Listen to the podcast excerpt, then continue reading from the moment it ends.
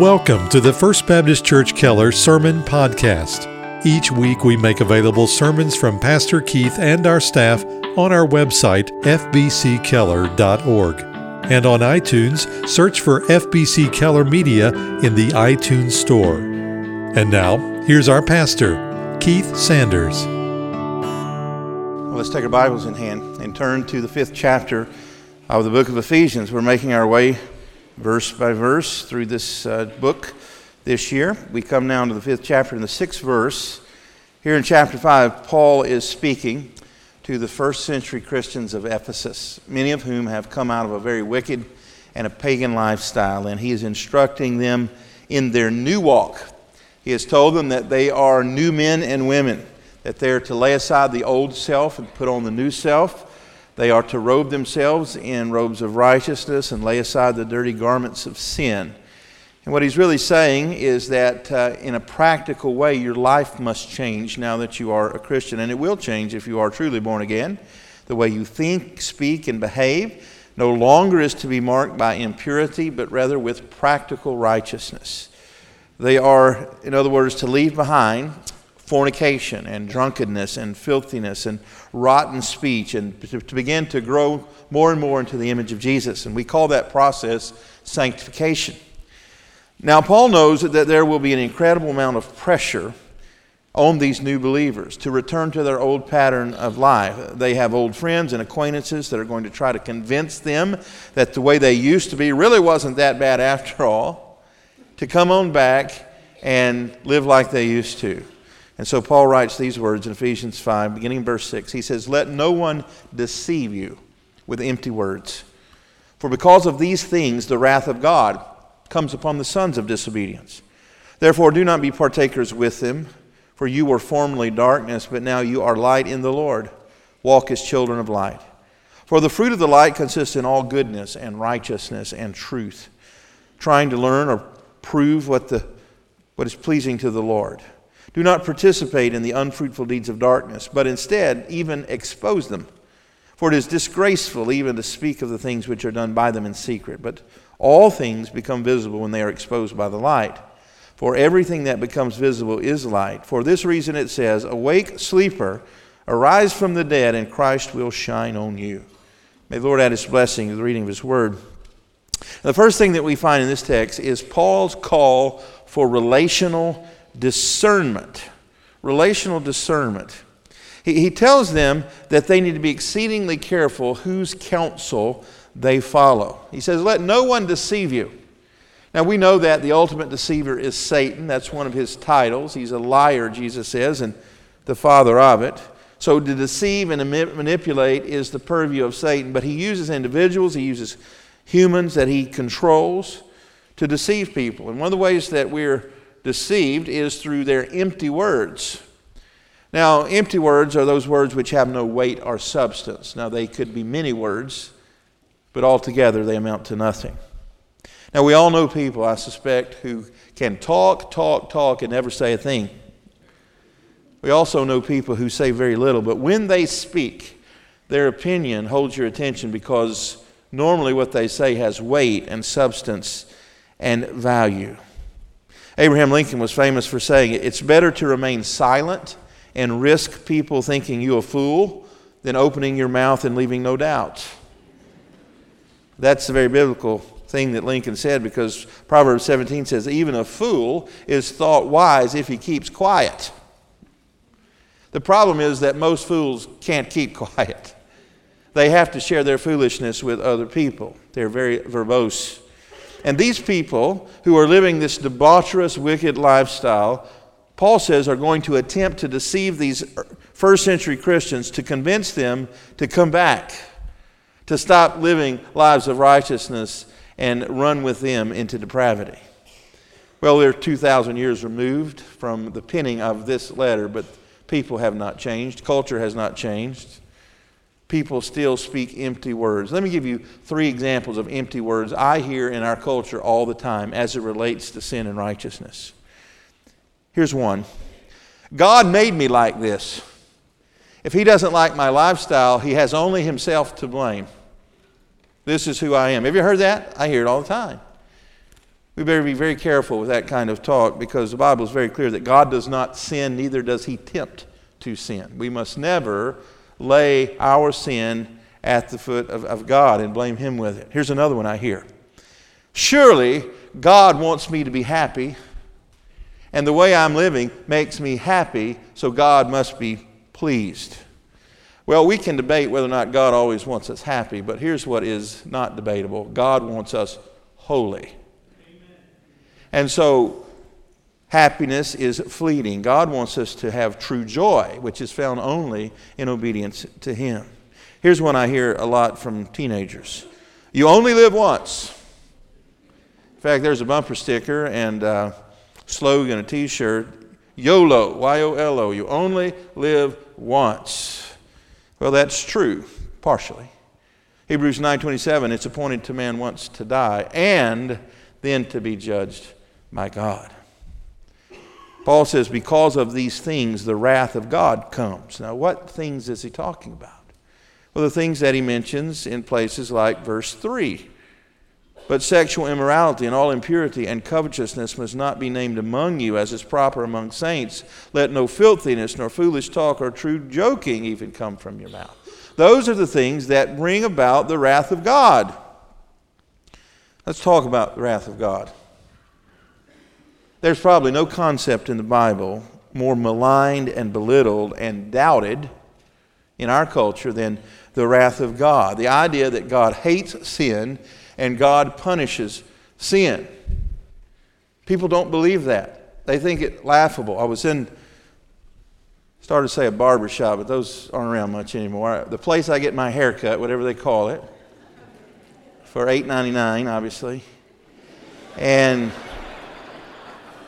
I always get there at 8.59 because they open the door on Saturday morning at 9 o'clock and I want to be the first in line. And so I got there and there were already two other men there. And finally they opened the door and we went inside. And uh, usually there's, there's three or four ladies there to cut the hair. It's very quick. And uh, there was only one lady working. And someone commented that she was the only one there. And she said, Yeah, I don't know where the others are. And 10 or 15 minutes went by, and finally another lady came through the door breathlessly, and she said, Oh, I'm so sorry. There was the worst traffic accident on the interstate I've ever seen. Surely someone must have been killed. It was terrible. And then 10 minutes into her conversation with her, her client, she said, Oh, did you all feel the earthquake this morning? Some of you felt it last Saturday. She said, I know what my mother would say. She'd say, You better get ready because Jesus is coming soon. And then she threw her head back as if that was the most ridiculous thing she'd ever heard in her life. And I thought to myself, and I should have said it out loud, but I didn't, to my shame.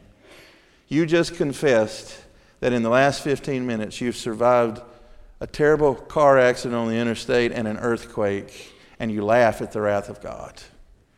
That is just one snippet of how our culture relates to catastrophe. The Bible teaches that every time there's a natural disaster, catastrophe, anywhere in the world, it should be a warning to the rest of us who survive to get ready for our own judgment day. Jesus said to those who said, What about that tower that fell and killed those innocent people? Jesus says, Unless you repent, you'll all likewise perish. All of us must view those acts as acts of mercy that we were spared, and, and yet the wrath of God is belittled. The entire notion that God punishes sin is scorned. But here's what 1 Peter 4 says For the time is already past that's been sufficient for you to carry out the desires of the Gentiles, having pursued a course of sensuality, lust, drunkenness, carousing, drinking parties, and abominable idolatries, and all this. They are surprised that you do not run with them into the same excesses of dissipation, and they malign you. Remember, Paul and Peter are writing to first century Christians. Not enough time has passed yet for there to be second and third and fourth generation Christians like, like many of our families that we came from. These people were coming right from the gutter of life. They were coming out of pagan worship practices which were steeped in idolatry and sexual immorality and drunkenness. It was all part of the system. Everyone did it. And Peter says, Look, you've done that enough. Now you're a new person. Now is the time for you to walk. But he says, don't be surprised when those who haven't come to faith malign you because of your new lifestyle. He says, But they'll give an account to him who is ready to judge the living and the dead. Leave the judging to God. Now, you know, this is why people invent gods, little g, of their own imaginations. In our culture, for example, almost every household has at least one Bible. People know that the God of the Bible punishes sin, but they don't like the God of the Bible. And so they invent a God in their own imagination that they can better get along with.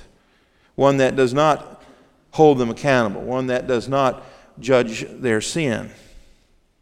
The Bible calls this idolatry. Because to disbelieve the clear teachings of the Bible about the nature and the character of God, I believe, is just as idolatrous as bowing down to a Buddha statue. God has revealed himself through the pages of his scripture. And so that leads us, secondly, to his plan for our lives, which is also revealed in scripture, and that is fruitfulness. God wants his children to be fruitful. We saw that this weekend in our Engage conference. The first commandment God gave to man was to be fruitful in every way, and that includes spiritually. When I have the opportunity to speak to a group of young people, teenagers, who have their entire adult life before them, I almost always bring my remarks from the same text of Scripture. It's the very first psalm. Listen to it again. David writes, How blessed is the man who does not walk in the counsel of the wicked, nor stand in the path of sinners, nor sit in the seat of scoffers, but his delight is in the law of the Lord. And in his law he meditates day and night. He will be like a tree planted firmly by streams of water, which yields its fruit in its season. And so he's saying if you will submit yourself to the Word of God, if you'll meditate on it day and night, and you'll be a doer of the Word that is obedient to God, your life's going to produce fruit. Didn't Jesus say that? If you abide in me, you will bear fruit, and much fruit. But there are those who ignore that. So he says in verse 4 the wicked are not so. That is, they do not bear fruit. But rather, they're like the chaff which the wind drives away. Therefore, the wicked will not stand in the judgment, nor sinners in the assembly of the righteous. For the Lord knows the ways of the righteous, but the ways of the wicked will perish. The Bible often speaks of an unbeliever's life as fruitless. Another way to say that is, is, is pointless. If, if something is fruitless, it is unproductive and wasteful. A, a tree that is unfruitful takes the nutrients and the water from the soil, but it never gives back. It never fulfills its God given purpose. I have a coaching buddy from years ago who was, shall we say, harsh sometimes. He had a name for kids at school who had lots of talent and abilities but were unproductive and selfish and lazy. He called them oxygen thieves. He says that, that they steal the good air the rest of us could be using to be productive. That's pretty harsh. The Bible simply calls them sons of disobedience. That's what he says here. These are the sons of disobedience that one day God will judge. Now, you know, in the New Testament times, uh, they didn't use a lot of adjectives. They, they would call someone a son or a daughter of whatever lifestyle they were living. Jesus called the Pharisees children of the devil, sons of the devil. James and John, two of his disciples, were called sons of thunder because they had uh, that kind of personality. And so Paul refers to these people as sons of disobedience. That is, their life was known for their failure to obey God. And Paul says to these first century Christians do not be partakers with them. That is, don't join them in their lifestyle. Now, he's not saying have no contact with them. He's not saying build a 50 foot ivory tower and hide out until Jesus comes. If that were the case, we could not fulfill our duty, our commandment to go and make disciples. We could not be salt and light. Jesus says you don't light a candle and put it under a bushel basket. We have to be interacting with lost people if they're ever going to come to faith, if we're going to impact them for the kingdom of God. He's saying, as you are having this contact with them, don't be drawn into the philosophies that they have, and certainly don't share in the behavior. Don't be partakers with them in this debaucherous way of life. We have to relate to a dying world in order to share the gospel, but, but we're not to be like them. Paul says in Romans to don't be conformed to this world, but be transformed by the renewing of your minds. This, of course, speaks of the new birth. This speaks of re- regeneration. There, there's no other way to explain a group of people who were so steeped in immorality suddenly being so obviously changed and different. They were born again, they're new creatures. And one of the things that occurs when a person is born again is that their eternal address changes. The Bible says when we're saved, we are transferred spiritually out of the kingdom of darkness into the kingdom of God's dear Son. He adopts us. We're talking about adoption this morning. That's a very biblical concept spiritual adoption. God takes children of the devil and he adopts them into his forever family. They are forever changed from one kingdom to another. But what happens after we've been in this kingdom of light for a while, if we're not careful, we'll become angry and bitter and resentful about people who are behaving just like we used to. And so there's a warning here don't be bitter and angry with sinners. Don't take judgment into your own hands. Let God be the judge. As we relate to lost people, we should be compassionate and merciful and kind and generous. Agreed? The, the problem is, a lot of Christians believe that to tell people the truth about their sinful condition is the antithesis of kindness. It is not. In fact, it's my belief that the most compassionate, merciful, generous thing any believer can do for a lost person is point out their need of a Savior. But be careful as you're doing that that you don't fall into the same behavior that they're in. Thirdly, that calls us to our need for moral clarity.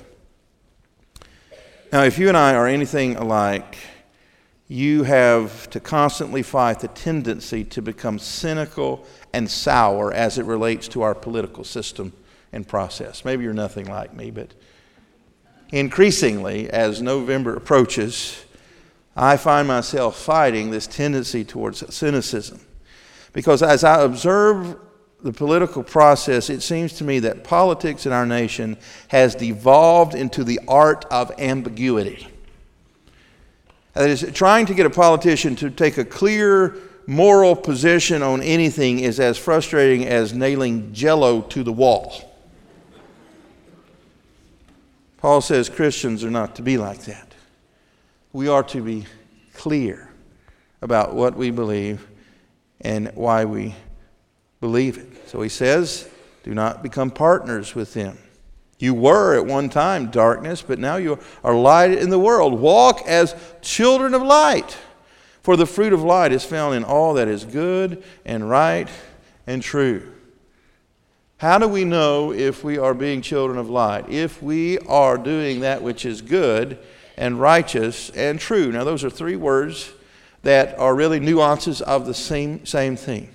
When, when we do what is good, it's how we relate to other people. We treat others, as Jesus says, as we want to be treated.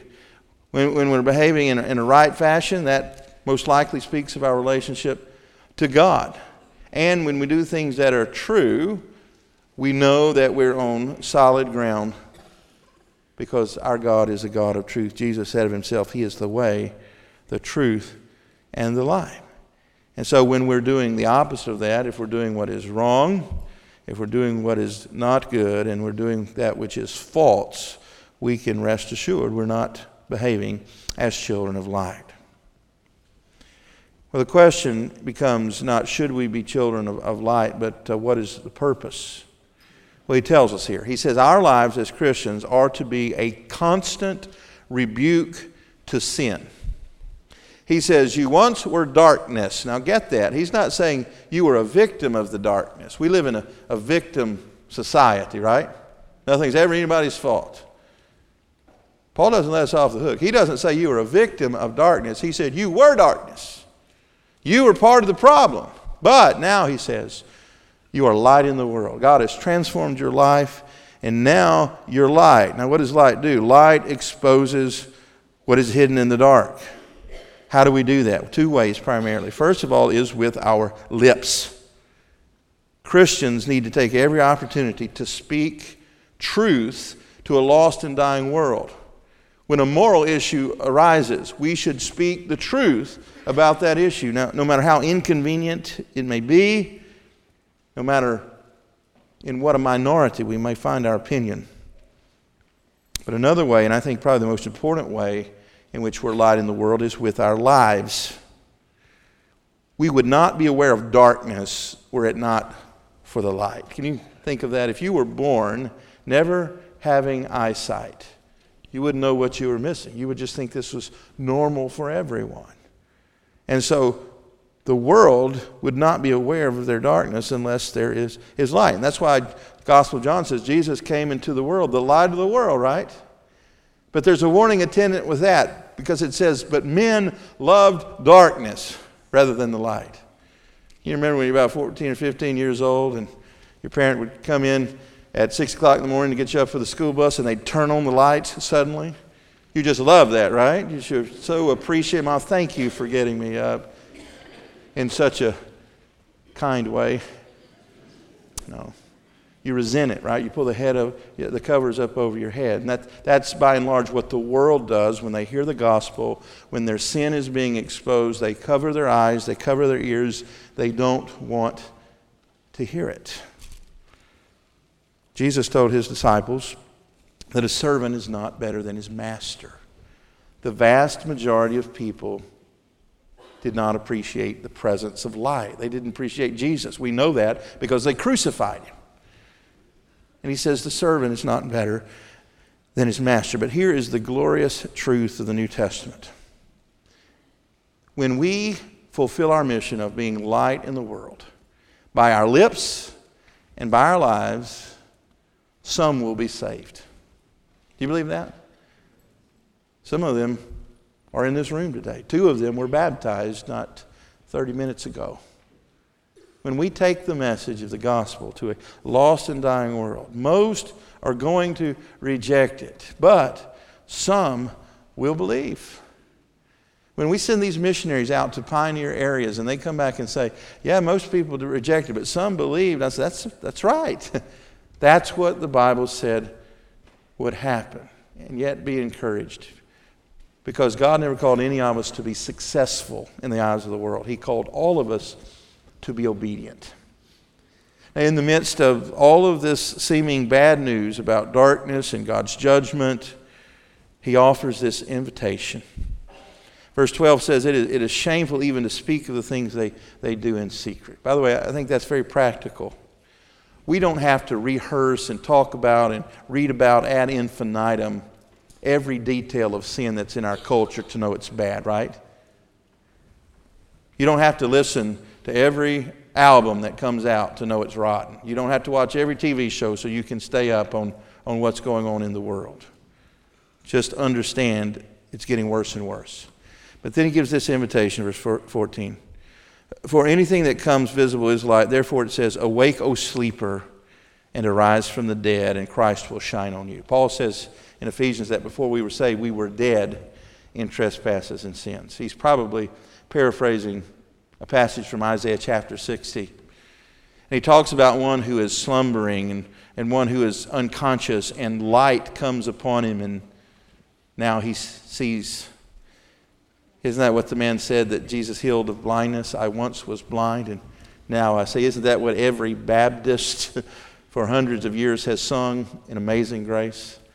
I once was blind, and now I see. Here's the invitation to anyone here today Maybe you entered this room to please your mother this morning. Maybe you came because you were bored. Maybe you came out of rank curiosity. Maybe you came because the Lord had a divine appointment with you. You needed to hear this message. You needed to be in the presence of, of light today. And if so, give the Lord glory and thank Him for His mercy. It's a divine kindness to you that He would expose your sin by the Word of God, because without the presence of light, you would not know you're in the darkness. So, the difference between saved people and lost people is lost people are still in the dark, and saved people used to be in the dark, right? But God, through regeneration, He's opened our blind eyes. He's breathed spiritual life into us. We once were dead, and now we live. We once were blind, and, and now we see. What about you? Do you have moral clarity? Or do you find yourself attracted back to the things of the world? Don't go back to the things of the world. Be a child of the light. Walk in the light. Put away that lifestyle. Peter says you've had plenty of time for that. Fold up those dirty garments of sin, put them away, put on the clean clothes of practical righteousness. Let's pray. Heavenly Father, Lord, I thank you for your word. And Father, we, we thank you for the confrontational nature of this particular passage.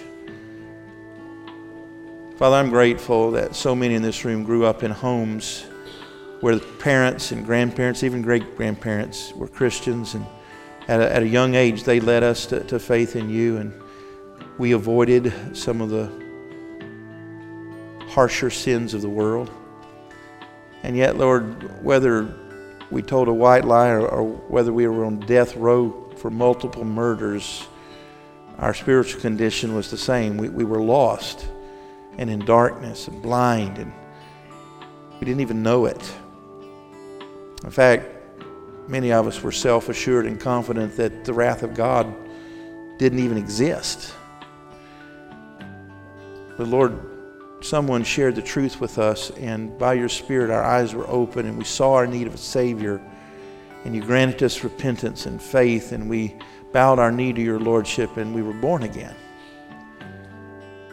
Lord, I pray if there's anyone in this room today who is not saved, that your Spirit would convict their hearts that the way they're living is displeasing to you. And Lord, I pray you that the Spirit would convince them of the truth that your wrath is not only real, it is imminent. And it abides on them. Father, I pray you would break their heart. Bring them to you, Father. Lord, I pray for our nation today. I pray for spiritual awakening. Help us not as Christians, Lord, to grow cynical and jaded, but to recognize that we have the good news, that we are light in the world, and our task is to call sleepers to wakefulness. Give us boldness to do that, Father, we pray. In Jesus' name, amen. Thank you again for listening to our broadcast. To learn more about First Baptist Church in Keller, Texas, or to hear more sermons by Pastor Keith and our staff, visit us online at fbckeller.org.